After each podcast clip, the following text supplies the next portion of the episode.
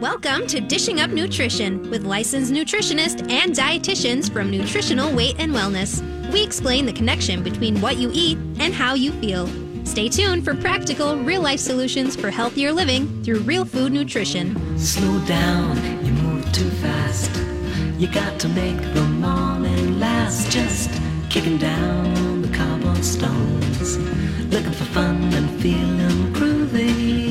Welcome to Dishing Up Nutrition, brought to you by Nutritional Weight and Wellness. I am Leah Kleinschrodt. I'm a registered and licensed dietitian. And joining me in studio this morning is Teresa Wagner, who is also a registered and licensed dietitian. If you listened to last week's Dishing Up Nutrition show or the podcast that we released, you know it was all about the long term health effects of COVID 19. I mean, the common nomenclature out there is it's called long hauler syndrome, or some people will say post COVID syndrome. Same type of thing. Melanie and Brittany did a really wonderful job on the show, and they shared some stats about the number of people who, even weeks and months after that initial infection, people still experience fatigue, aches and pains, breathing problems higher levels of anxiety and depression, and just generally more inflamed overall. So, all of those are very important health conditions, and these people absolutely need help. But one thing that wasn't talked about on the show, which we're going to follow up on with this show, is another common, should we say, side effect of COVID is the weight gain that many, many people experienced during the pandemic.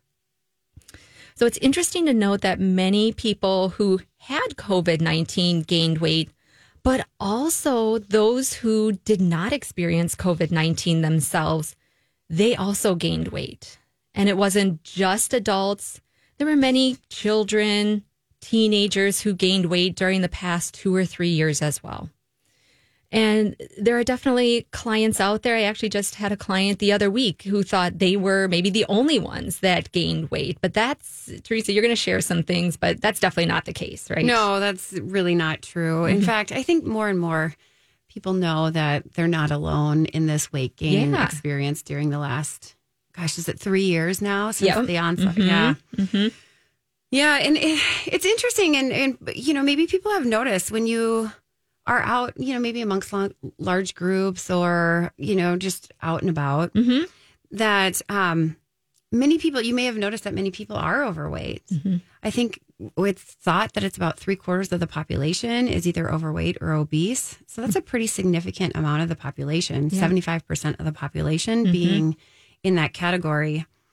A friend of mine recently asked me if I've been busier now than before the yeah. pandemic.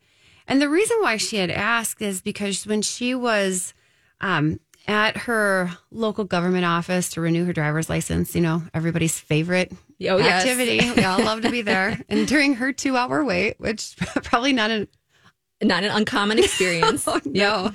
She noticed that it, it just said it looked like that both men and women were really struggling to maintain a healthy weight or mm-hmm. be in a mm-hmm. healthy weight range. That there was mm-hmm. just a lot of people that were overweight, and so she was just curious if if things have been busier for me because because of that. Mm-hmm. And certainly, the COVID nineteen pandemic affected the lives of many people and their health and their weight. You know, and it's just even just a part of the society we live in, right? Mm-hmm. We we talk about that all the time, where food, particularly highly palatable foods, things that are particularly delicious. Yep. Which usually means it's high in sugar, high in those fats. And not that we're against eating fat, but high in sugar and a lot of times the bad fats. Yep. Yep. That they're everywhere we go. We just mm-hmm. can't really get away from it. There's just so much food around all the time. And in some ways it's a blessing and in some ways it's a curse. Yep.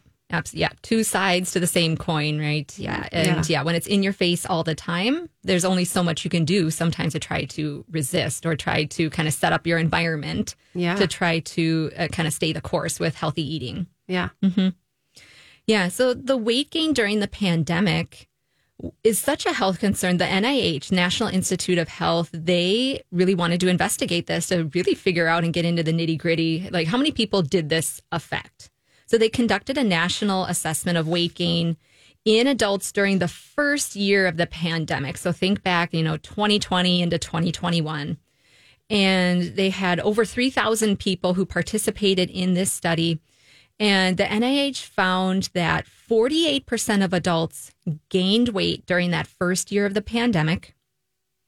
34% of adults remained the same weight, and 18% lost weight. So, I mean, it's pretty close to 50 50 as to whether you gained weight or kind of were able to maintain or lose a little bit of weight. One thing that I thought was kind of interesting was that 65% of those who were overweight before the pandemic gained even more weight. So it just kind of lends itself to say, like, okay, if weight was a struggle for a person or a group of individuals beforehand, it likely continued or maybe was exacerbated with the pandemic, with the lockdowns and everything that changed during those three years.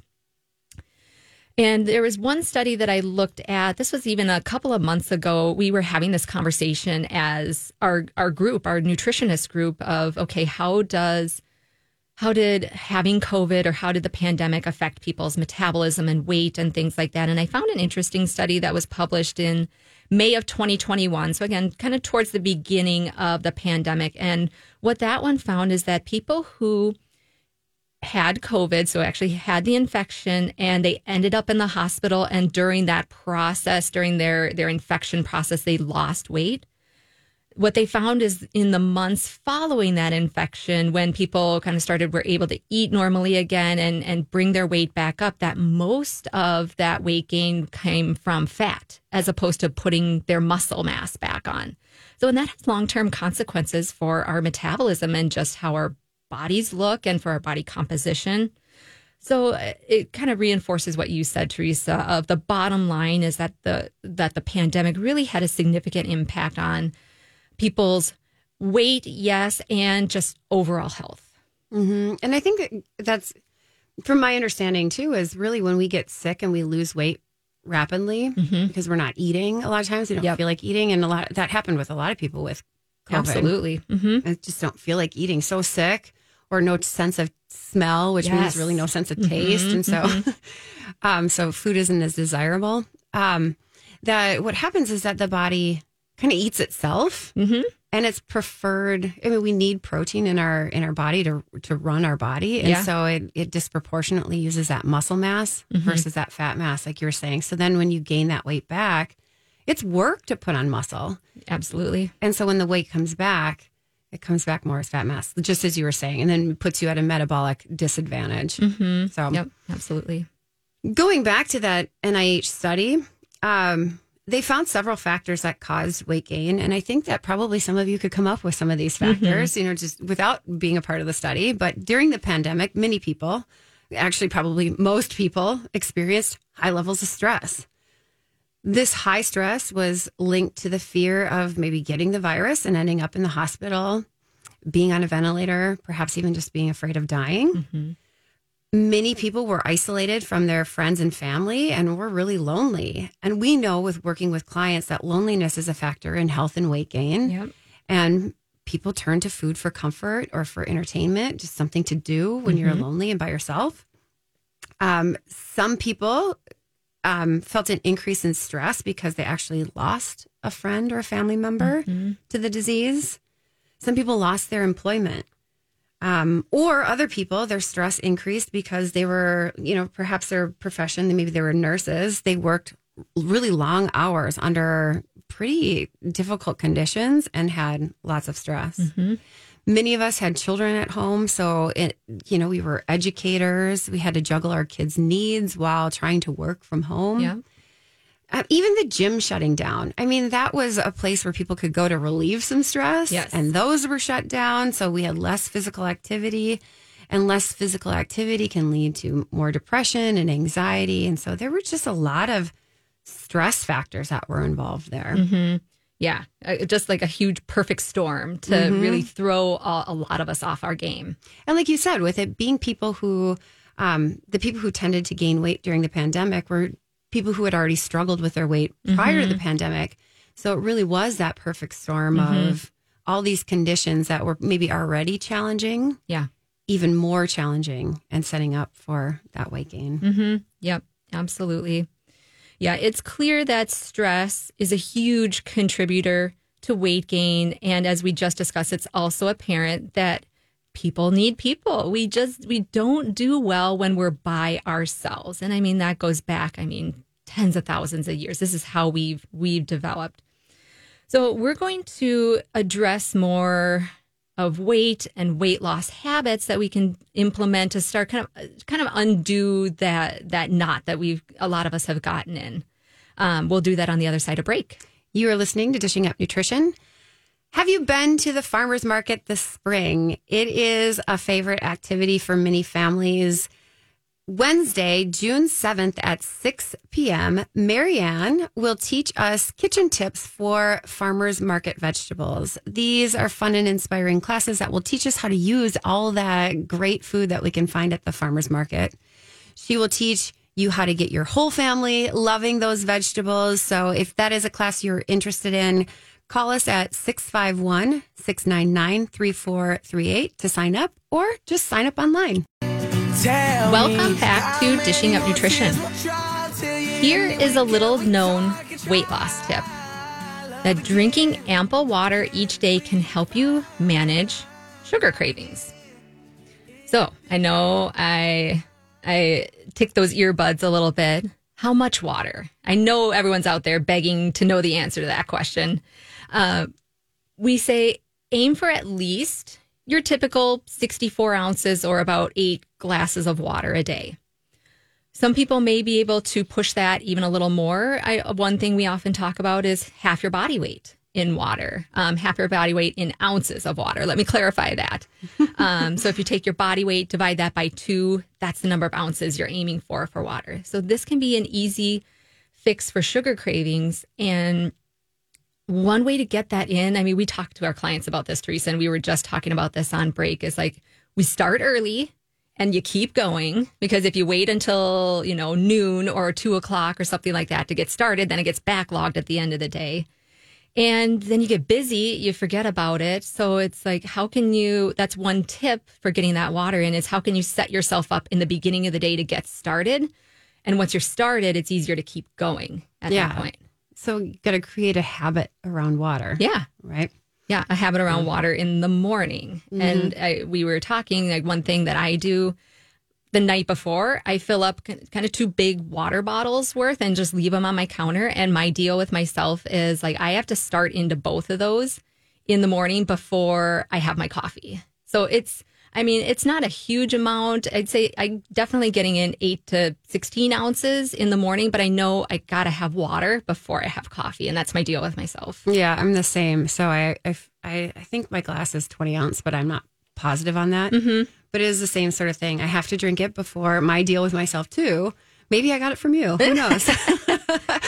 but I have to drink it before I have coffee because it's so easy to sit and sip on your coffee all morning long, and mm-hmm. then you're then because then you don't feel like you're thirsty because your mouth has it's it's wet from the coffee, right? Yeah. So you don't have that mm-hmm. thirst mechanism. And so, really getting that water in right away to rehydrate the body after sleeping all night, all that breathing all night long. I mean, mm-hmm. our lungs use a ton of water Yep. and we wake up dehydrated. So, yeah, it's a great habit to start off with and to really get hydrated to help with the cravings, sugar cravings, or just energy levels, making Yeah. your brain function well. Yep. All if you're prone to headaches or migraines, like that's one of the first go tos is just making sure that you're staying hydrated. So, yeah, Mm-hmm. water plays a huge role in just how we feel every day and it's I mean, it's not super sexy, but it's it's a foundational Yeah. it's a foundational habit for sure. So we were talking before break about weight gain during the pandemic. Uh, This is, I'm throwing it back to that NIH survey that we talked about in the beginning. The- They found that about half of adults gained weight during the pandemic, and there was a lot of reasons behind that. And you know, really, extra weight does carry its own health risks. So this is our focus in today's show: is all right. What are some weight loss habits that we can start practicing now, today, this weekend, to start trying to unweave that web? And one of them is drinking water, and we're going to touch on a couple others throughout the show. Yeah, and I mean, really, what's your first thought when you've gained weight? So, what, what are people thinking? Do you think as, as they're coming out of this pandemic and they've gained weight? Is it, well, I have to eat less and and exercise more? Yeah, makes sense logically, right? Yeah. For many years, the cause of weight gain and obesity has been described as an energy imbalance between the calories consumed, so the calories we're eating, and the mm-hmm. calories expended, the mm-hmm. calories we use to either just run our body, you know, at, in a state of rest or in exercise. Yep. Mm-hmm. So for many people, they've gone to the doctor's office. You have to step on the scale. We all love that to be weighed in public. I mean, I know it's just you and the nurse usually, but it still feels very public. Yeah. Mm-hmm. so you have to step on the scale. And if you happen to fall in the overweight or obese range, typically what you're told is something along the line of that equation of calories in, calories out. So if you are eating less calories than you're burning, then you will lose weight. And there's some truth to that. Um, and but there's more to that story and we'll get into that in just a minute but that was the typical message that was taught in medical schools and actually in dietetic programs as well is that calories in versus calories out Right. but in 2020 that old message was challenged when there was a major study published in the American Journal of Clinical Nutrition and what that study had pointed out is that obesity is not just an energy balance disorder but more of a hormonal disorder that dictates fat storage and how well your metabolism your your metabolism works Yep. Mm-hmm. regardless of the calories you're eating. Mm-hmm. So low calorie starvation type diets are not necessarily the answer or not not the answer at all actually. Yep. Yep. Absolutely. And I think maybe one way to summarize that is that it's not just that you can't do math. It's not just, again, a calories in, calories out, simple math equation. What we forget is that there's other inputs in there, and it's what those calories are doing to your hormones that can make a world of difference in how that metabolism works. So we can, this is one big message that we try to hammer home here on the show with our clients, with our students is that here's a great weight loss habit of focusing on quality of the food that you're eating rather than trying to micromanage the quantity of the food that you're eating. Uh, Mel and Brittany made a great point last week, and they were using this in the context of like when you're sick and and you don't really want to eat that every every bite matters at that point, and we're trying to get in as much nutrition into every bite that we can. But we can also look through that same lens right now of really when it comes to if you have goals around weight loss, if you have goals around controlling inflammation, if you have any kind of health goals, really you can use food to your advantage and make every single bite count. So quality versus quantity is a great place for so many people to get started and then you again you don't have to kind of obsess about numbers or really try to micromanage those tiny little numbers one example of this and i think we'll get started into the example we may we may have to go to break before we finish it but if we think about the way many people start their day like breaking that fast breaking having breakfast and if they're breaking that fast with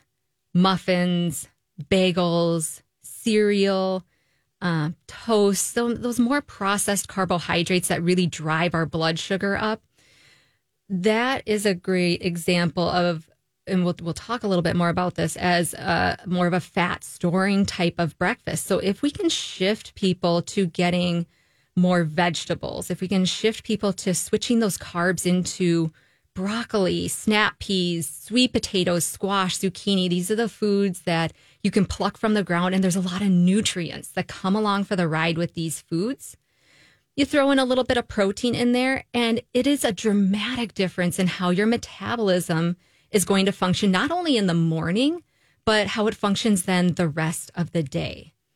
And this was, we actually had this very, this particular question that popped up in our Nutrition for Weight Loss private Facebook page. There was an article that had been posted by a major medical establishment here in the US about um, you know, people who skipped breakfast versus people who ate breakfast, there wasn't much of a difference in terms of weight. But when you really dug into that, what we found is that the people who were eating breakfast were breaking their breakfast, you know, doing their breakfast with oatmeal, with rice, with toast, with again, more of those starchy types of carbohydrates.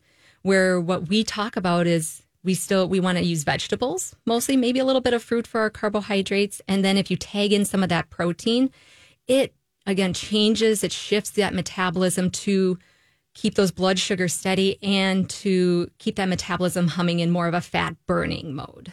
Yeah, really. And and a lot of what that is is doing is what is the what is the chemical messaging that mm-hmm. those foods that you're eating is doing in your body? Yeah. Because there's a big difference from eating a pile of pancakes and having eggs and sweet potato and spinach. You know, yeah. there's those are two different two different messages um, and it could be the exact same number of calories. Totally. Mm-hmm. Mm-hmm. Well, you are listening to Dishing Up to Nutrition, and a big part of today's discussion of weight loss habits is around stress, and we'll talk about lack of sleep coming up here. We often need a little help from key supplements to calm down our minds and support a good night's sleep. And during the month of June, our NutriKey magnesium products 5-HTP and L-theanine are all 15% off this month. These are great sleep supporting supplements, and this is a great time to try out these calming supplements and see what works for you. If you need some help, call us at 651 699 3438 or read more on our website at NutriKey.net. As a mother of two very young children, I'm always on the lookout to how can I level up my kids' nutrition and what they're choosing to put into their bodies? Um, one thing that I've really made a conscious effort to do with my kids is not bring juice into the house. Now my son is at the age where he's discovered juice in other areas of life. And so one thing that I will do to just kind of jazz up his water and make things a little more fun is I will mix in a little of our key greens fruits and vegetable powder into his water and he used to call it his his special water um, i love the pink lemonade flavor for that but i will mix a little bit of that into some regular water so i know he's getting some antioxidants. It tastes great. And again like he would especially when you tag a, a funny name onto it or something special like that like kids gravitate towards that stuff. Um, so that's one trick that i've used. And when i'm talking with clients or or if we're talking with people in class I mean, one example, like if you have kids, or maybe even for yourself, if you're used to, if you're already kind of on the juice train, should we say, would you be willing to start maybe cutting that juice with a little bit of water or even some sparkling water, some, some non sweetened sparkling water if you want a little carbonation in there? and gradually, I mean, some people can go a little faster than others, but gradually start to shift that ratio to add more water or more of the sparkling water and start to reduce or eventually kind of long term goal of getting off the juice. Getting some of those liquid sugars out of the diet and out of our kids' diets really can make a huge difference in their blood sugar, behavior, things like that. Um, and those key greens that I mentioned, I mean, I've made like some of our smoothie recipes and poured those into popsicle molds also. So if you're looking for a fun summer treat, I know we have a couple popsicle recipes on our website, but you can do that with a smoothie or even just use the key greens with some water. Um, it's a fun little summer treat. And again, it's a way to get a little something sweet in there, but know that they're also getting some great antioxidants in there. So when, you know, for my kids, when I'm working with clients who have kids, just trying to figure out those fun little healthy kid treats, it's I mean, it just makes life a little more fun and enjoyable and get some buy-in. So we before break, we were talking about we we kind of put a comparison between two different breakfasts. A breakfast that contains more processed refined carbs like toast and bagels and cereal versus a breakfast that most of the carbohydrates are coming from vegetables, maybe a little bit of fruit, some berries, something along those lines. And saying that even if those two breakfasts are identical in calories, they have the same number of calories, those two breakfasts are going to act very differently on our hormones and specifically the hormone insulin. We've talked a lot about insulin on Dishing Up Nutrition. We're going to talk a little bit more about it today. But this goes back to what Teresa you were saying of it's not a calories in, calories out math equation. It's how those calories impact our hormones that can make a huge difference with our metabolism. Right. and when you eat a processed carbohydrate breakfast, you put your body in that fat gaining mode. Mm-hmm. And sometimes this is just about even just by accident because we've been told oatmeal is a great breakfast Yeah. or cereal is a great breakfast. Um, so it's not even that we're purposefully putting ourselves in that position. Maybe we just don't know. When you eat that breakfast of processed carbs for breakfast or any time during the day, rather than having our carbohydrates come from vegetables, you what you're doing is you're stimulating your pancreas to produce too much insulin. And then you're flooding your body with this excess insulin. That puts our body in a physiological state for increasing our fat mass or creating mm-hmm. or what, gaining weight. So if we can turn down that dial on insulin, we can actually tap into our fat storage for energy rather than add to that fat storage mm-hmm. or adipose tissue or fat mass, that sort of thing. So, a weight loss habit that we can do is to eliminate processed carbs from our diet. Especially if you are in, I mean, this is good for anyone, but if you are in that prediabetes or overweight category, it is critical to normalize your insulin level to prevent fat storage. So, for a weight loss habit, would you consider eliminating processed carbs for three weeks, maybe? Do this as mm-hmm. an experiment to see how you feel and maybe see its effect on the scale. So, those processed carbs, that means all the things that Lee and I have been talking about. That could be crackers, popcorn, muffins, cookies, candy, bagels, bread, pasta, chips, pizza, those types of foods. Yep. Yes. And some people have a good handle on the processed carbs. This would be a great place for many people to start. Again, just kind of overhauling or just trying to look even for a few weeks of where are those processed carbs sneaking in. If you are ready to take that to the next level, what about just looking at sugars in general, those added sugars, and especially being a detective for that high fructose corn syrup? Have you ever checked the sugars in your favorite coffee drink from the coffee house? Have you ever checked your salad dressing bottle? Right. yeah. Have you, or the fruit smoothie that you get at the big box store as you're walking out of like, you know, it's, it's under that guise of a fruit smoothie, but what are they using to sweeten that up? Or like, could that be a spot where that high fructose corn syrup is, is hiding? And, and we do pick on high fructose corn syrup a little bit more because it is processed in the body a little differently than your regular table sugar. It actually has a bigger impact, a bigger detrimental impact on the liver. And it just kind of fast tracks you a little bit more for insulin resistance and fat storage. And and this is something actually that came up in our recent nutritionist meeting also is fatty liver disease because it's it's just kind of adding to the fat stores in the liver and then again you just don't have a well functioning metabolism when your liver is kind of gunked up so if you know you have or that you suspect that you have insulin resistance or prediabetes or or you are in over type 2 diabetes in addition to watching out for those processed carbs and the sugar and the high fructose corn syrup, you may also want to consider a magnesium glycinate supplement. Uh, just because insulin resistance, when people are insulin resistant, they're often deficient in magnesium. And magnesium is our big relaxation mineral. So if you have trouble sleeping or if you deal with eye twitches or muscle cramps, magnesium is so great. But magnesium is also really critical for helping us regulate our blood sugar. Uh, I'd say most of my clients find their sweet spot between 200 to 400 milligrams of magnesium. I'll often shoot higher if people kind of have, if you're checking a lot of the boxes of magnesium deficiency symptoms.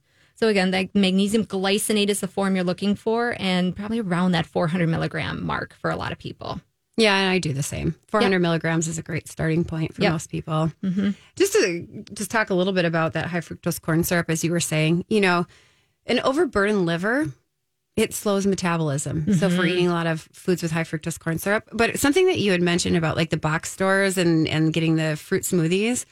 I happened to be in a fruit smoothie place the other day, and I noticed that several of the smoothies were sweetened with agave nectar. And agave nectar is 90% fructose. Yes, it is. so, Um, high fructose corn syrup is is it 55% It's something fructose? around the yep. mhm. 45% uh, you know glucose or whatever like Yep. the other the other sugar Yep. But agave nectar is 90% so Right. even the natural agave you know nectar which is supposed to be or is touted as healthy is actually really hard on the liver Yeah. Absolutely. um, and you know the liver it's involved in breaking down fatty acids to be used for energy in the body when we're losing weight we want to do that but an interesting fact is that fat actually leaves the body through our lungs did you know that like Yeah. it's that I've it's heard it. expelled in carbon Yeah. dioxide so so we have to break it down and then the metabolism of that to get rid of it is actually most of it's in breathing Yeah. and then some of it in sweat and urine so Yep, totally. i thought that was really interesting Yeah, absolutely. all right, to shift gears a little bit here, for other weight loss habits, um, protein. We can't ignore the fact that protein is such an important plays such an important role in metabolism and weight loss. Um, so maybe one of those habits that you could start is getting adequate protein in your diet, and maybe making sure that you're jump starting your metabolism right away in the morning with getting a good protein based breakfast. Um, what we recommend is eating four to five ounces of animal protein for breakfast, four ounces for lunch, four ounces for dinner. For the best weight loss, our bodies really need about 30 grams of protein per meal and, you know, maybe a little bit more at snacks. Mm-hmm. Four ounces of protein is about 28 grams. So if you have just a little over four ounces, you'll be hitting that 30 gram mark. Right. So, an example of that is you could eat a couple of eggs, a couple of ounces of turkey sausage, or you could have a protein shake and maybe throw an extra scoop of collagen powder in it to bump up that protein. But everything that goes on in your body really starts with protein. So, again, I mean, if we want to do a three week challenge, eliminate those processed carbohydrates and bump up that protein and evaluate how you feel. See how the scale responds. And what I suggest with people too is really marking your calendar to see if you have, um, it, it- you know, just so you can watch the time. The, that first few days goes a little slow. Yep. But then it's really interesting to see how fast time goes by when you're tracking something like that. So I'd say find a way to track it Yeah. and see. And yeah, and that protein is so important. It really helps to maintain muscle mass. And we need that for our metabolism. Yep. Um, and also, it, you know, it's just important to really, for that muscle mass, it's really important to just get that in the beginning part of the day. Yeah. You know, we've just just, like water. Yeah. Get started early and keep going. right, Yeah. right. And when we establish those habits early in the day, it's easier to maintain them through the rest of the day because we're doing so well, right? We're going to keep, stay on a roll. Yep. Absolutely. Well, you're listening to Dishing Up Nutrition. For those of you who have taken our Nutrition for Weight Loss Foundations classes, you probably know that we have a private Facebook group for you. If you have taken the classes and are not a part of this group, I encourage you to join. It's an active Facebook page and it gets a lot of great questions, suggestions, tips, and tricks about real food. I also host some Facebook Lives, and I do this about once a month. Um, so I invite you to join me on my next live. It's on June 9th, and it'll be at noon. It is recorded, so you can catch it at another time if you want. But if you have a question, please post it on that private Nutrition for Weight Loss page, or you can comment on my post when I announce when the live is coming up. That way, if I need to research your question, I have a little bit of time. Um, I just like really like answering the questions that you personally want answered, such as I don't know, are artificial sweeteners better than regular sugar, or are the dark orange eggs uh, egg yolks healthy? Um, so f- just fun questions like that, or it can be a little deeper than those as well. So it's just another fun way to connect with like-minded people. We'll be right back. Welcome back to Dishing Up Nutrition. I want to share one of my favorite bedtime snacks, and it has been for years. I mean, this is my probably my favorite go to. I take an apple, slice off a couple of slices. You know, it's about a half of an apple, especially if you're getting the really big softball size apples. Um, and then I like to put either peanut butter or almond butter on those apple slices.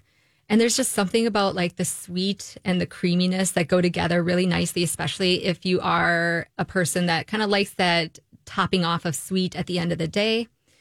Um, and there's I mean, there's lots of different ways that you can go about it. If you can get the fresh ground peanut butter, like that levels it up even just a little bit more. But it's it's a simple treat, and it's carbohydrates that your body knows what to do with it, and then the fat really keeps uh, kind of a cap on your blood sugar so that you don't spike blood sugars, especially during the night. You keep them pretty even keel throughout the night.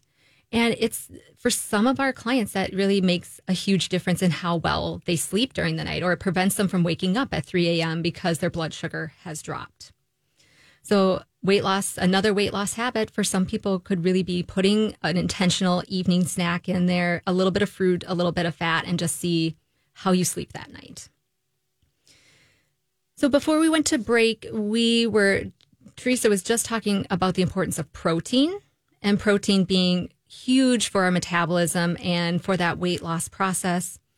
Uh, I wholeheartedly agree with that. Protein is one of my favorite nutrients to talk about, and it is like the builder for our for our cells, a, a builder for healthy cells and a healthy immune system. We've been talking a lot about COVID this this show also, but some people struggle getting that protein in. A lot of people struggle with losing weight. I mean, losing weight is hard work to have that consistency day in and day out so, so many people do much better in a group type of setting, a support type of group that is like our Nutrition for Weight Loss Foundations class or our newly developed ongoing support and education sessions. I mean, really, this is what they are designed to do. The pandemic taught us that people need people for support and accountability, friendship, camaraderie, and just to kind of know you're in the good fight with other people. Uh, so we know that we're with like-minded people when we are in these classes. So people are a little more apt to share and just be open about their struggles or what works for them. And I really love when I've taught, especially the OSE classes, um, the last couple of months, that when you know, I might have some ideas, but I think my clients and my students have even much better ideas than Agreed. I do most yeah. of the time. So yeah. it's like I love it when they can kind of take over and share and and you can tell really when it lands with the group too. Like people get excited and they start asking more questions and, and that's what we want out of these groups.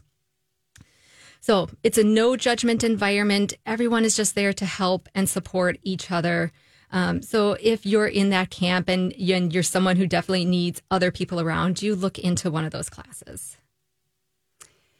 Yeah, and I think it's also a stress reliever for people. Mm-hmm. You know, when they come into those classes, I think that a lot of their stress level comes down at least for that hour. Yes. And I think that would be an interesting thing to talk about as far as weight loss and weight loss habits as well as that stress and how stress is connected to mm-hmm. weight gain. Yep.